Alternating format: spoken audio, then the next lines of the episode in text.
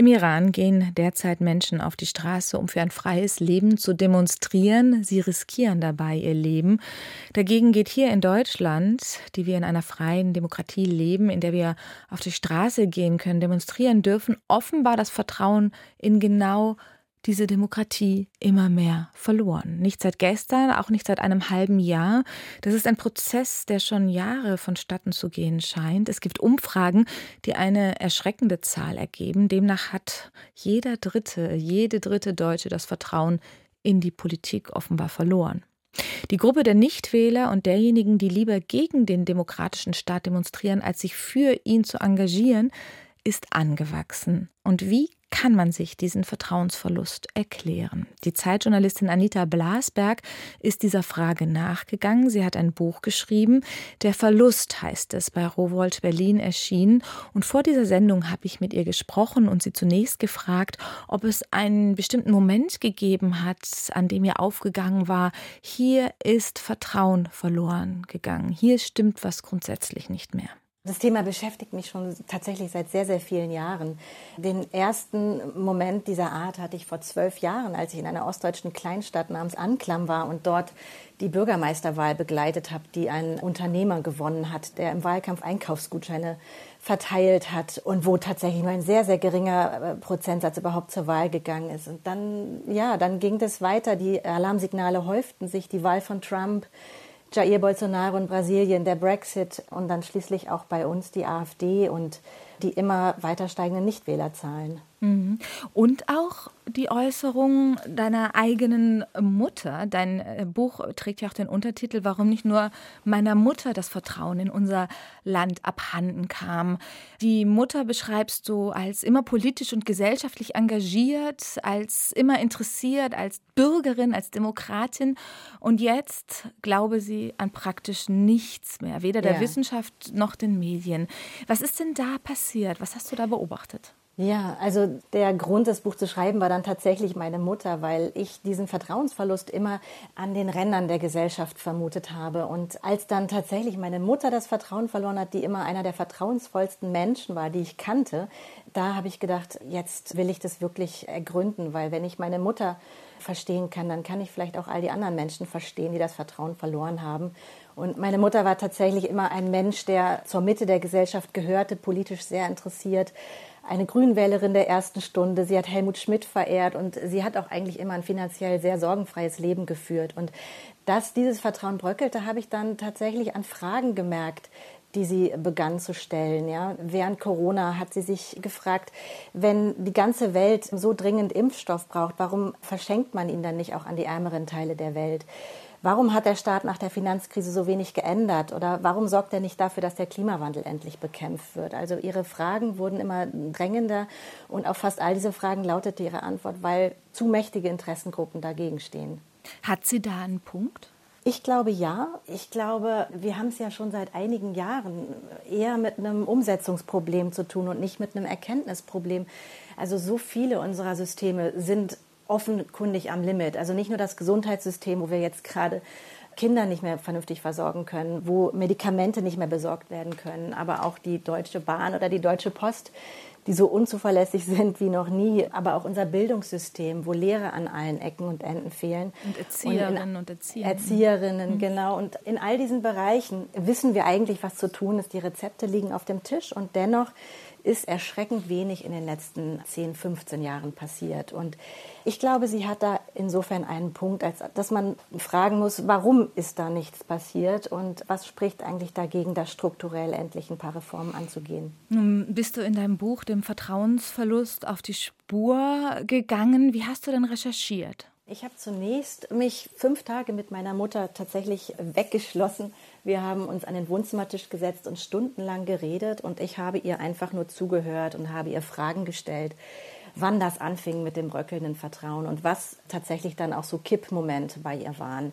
Weil Vertrauen verschwindet nicht von heute auf morgen. Das ist ein sehr schleichender Prozess und es gibt immer Kippmomente, die nicht mehr integriert werden können. Und diese Kippmomente, die haben mich interessiert und zwar auch nicht nur bei meiner Mutter, sondern dann auch bei anderen Menschen, weil die Kippmomente individuell sehr unterschiedlich sind.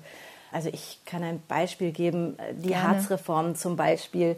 Die Hartz-Reform, die Agenda-Reform, das war so ein Kippmoment für sehr viele ehemalige SPD-Wähler. Die Finanzkrise war ein Kippmoment, das zeigen die Umfragen für wahnsinnig viele Menschen, nicht nur in Deutschland, sondern in ganz Europa.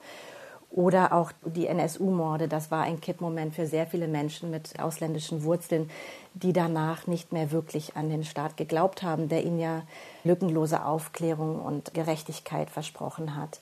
Ja, und ich habe dann versucht, die Menschen aufzusuchen, die an all diesen historischen Kippmomenten irgendwie beteiligt waren. Also beispielsweise bei der Finanzkrise habe ich mit einem ehemaligen Banker gesprochen, der bei der Deutschen Bank gearbeitet hat. Gleichzeitig habe ich mit einem Abgeordneten der Grünen gesprochen, mit Gerhard Schick, der tatsächlich im Zentrum dieser Regulierungsbemühungen stand, die dann nach der Finanzkrise stattgefunden haben. Hat denn dieser Vertrauensverlust auch mit Herkunft und Abstiegsängsten zu tun oder geht dieser Verlust durch alle gesellschaftlichen Schichten? Sowohl als auch. Also ich glaube, er ist inzwischen weit bis tief in der Mittelschicht angekommen. Also es betrifft nicht nur die Menschen am Rand der Gesellschaft, aber die hat es vielleicht zuerst betroffen, also die Menschen am unteren Rand. Ich habe schon die Hartz-Reformen angesprochen, die dann viele Arbeitslose betroffen haben, aber beispielsweise im Osten nach der Wiedervereinigung, wo es eine sehr, sehr hohe Arbeitslosigkeit gab, da gab es Abstiegsängste in weiten Teilen der Gesellschaft. Und ich glaube auch, dass die letzten Krisen, von denen tatsächlich vor allen Dingen die Vermögenden profitiert haben, während sie die Allgemeinheit bezahlt hat. Also in der Finanzkrise begann das. Bei Corona hat sich das fortgesetzt, dass die Zahl der Milliardäre sprunghaft angestiegen ist.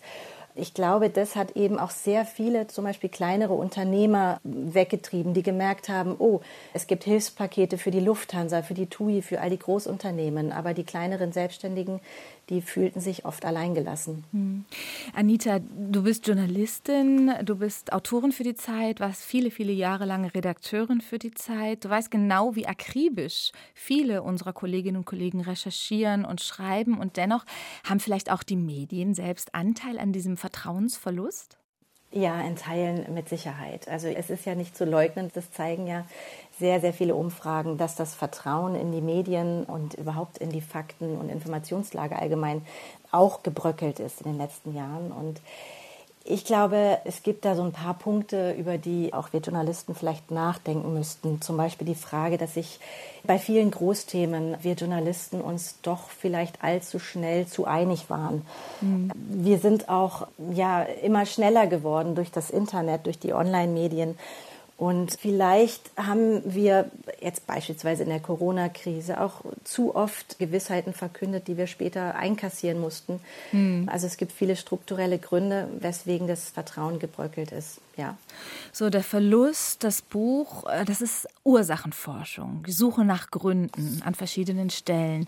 Schauen wir mal in die Zukunft. Was kann man denn tun gegen dieses gesellschaftliche Misstrauen, gegen diesen Vertrauensverlust? Ist das ein Problem der Politiker und Politikerinnen und vielleicht auch der Journalistinnen und Journalisten oder müssten wir es auch wirklich gesamtgesellschaftlich angehen?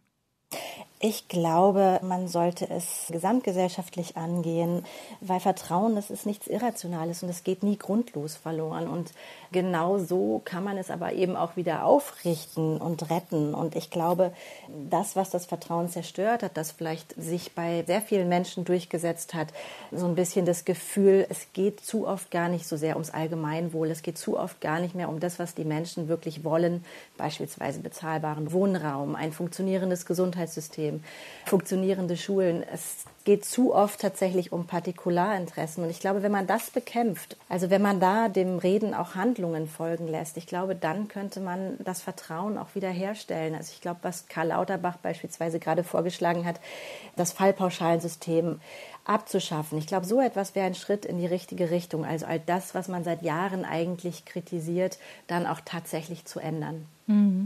Wie ist es denn ausgegangen, das Gespräch mit deiner Mutter? 5 Tage seid ihr zusammengesessen, du hast ihr Fragen gestellt, sie hat geantwortet. War da wieder Vertrauen hergestellt? Hat sich da was verändert? Für unsere Beziehung war das eine sehr reinigende und sehr positive Erfahrung, weil wir einfach wirklich, wirklich alles besprochen haben, was es zu besprechen gab. Und wir waren auch nicht immer einer Meinung, aber wir hatten den Raum und die Zeit, das auszudiskutieren. Das war nicht immer einfach, aber zuhören hilft auf jeden Fall. Und gerade auch den Menschen zuzuhören, die eine andere Meinung haben und aber irgendwie um Common Ground irgendwie zu ringen. Ich glaube, dass uns das gesamtgesellschaftlich auch gut tun würde, wenn jeder Einzelne so ein bisschen aus seiner eigenen Bubble rauskommt und versucht zuzuhören, Fragen zu stellen und zu verstehen. Hm. Du hast gesagt, das Vertrauen ist nichts Irrationales. Das ist etwas, was eben auf Grundlagen beruht. Und wenn die ins Wanken geraten sind, dann kann man sie aber auch wieder aufrichten. Hast du für dich ein Vertrauen, dass wir das als Gesellschaft hinbekommen? Ja, ich hab das Vertrauen noch, sonst hätte ich das Buch auch nicht geschrieben. Ich glaube, sonst könnte ich auch nicht als Journalistin arbeiten und kleine Kinder großziehen. Ich glaube, man kann sich auch dafür entscheiden, zu vertrauen. Und wenn man hoffen will, dann hofft man. Ich habe da ein sehr berührendes Gespräch geführt mit der Mutter eines Opfers des rechtsradikalen Hanau-Attentäters, die jetzt eine Hilfsorganisation gegründet hat für Jugendliche. Und die sagte mir, ich muss hoffen, weil ohne Hoffnung kann ich nichts ändern. Und ohne Hoffnung könnte ich gar nicht weiterleben. Und das fand ich einen sehr beeindruckenden Satz. Und deswegen habe ich Hoffnung und ich glaube, dass jede Krise vor allen Dingen auch eine Chance ist, weil jede Krise birgt ja auch Erkenntnisse. Und deswegen, ich bin da durchaus noch vertrauensvoll. Der Verlust, warum nicht nur meiner Mutter das Vertrauen in unser Land abhanden kam. So heißt das Buch von Anita Blasberg. Erschienen ist es bei Rowohlt Berlin. Vielen Dank für die Zeit heute auf RBB Kultur. Vielen Dank.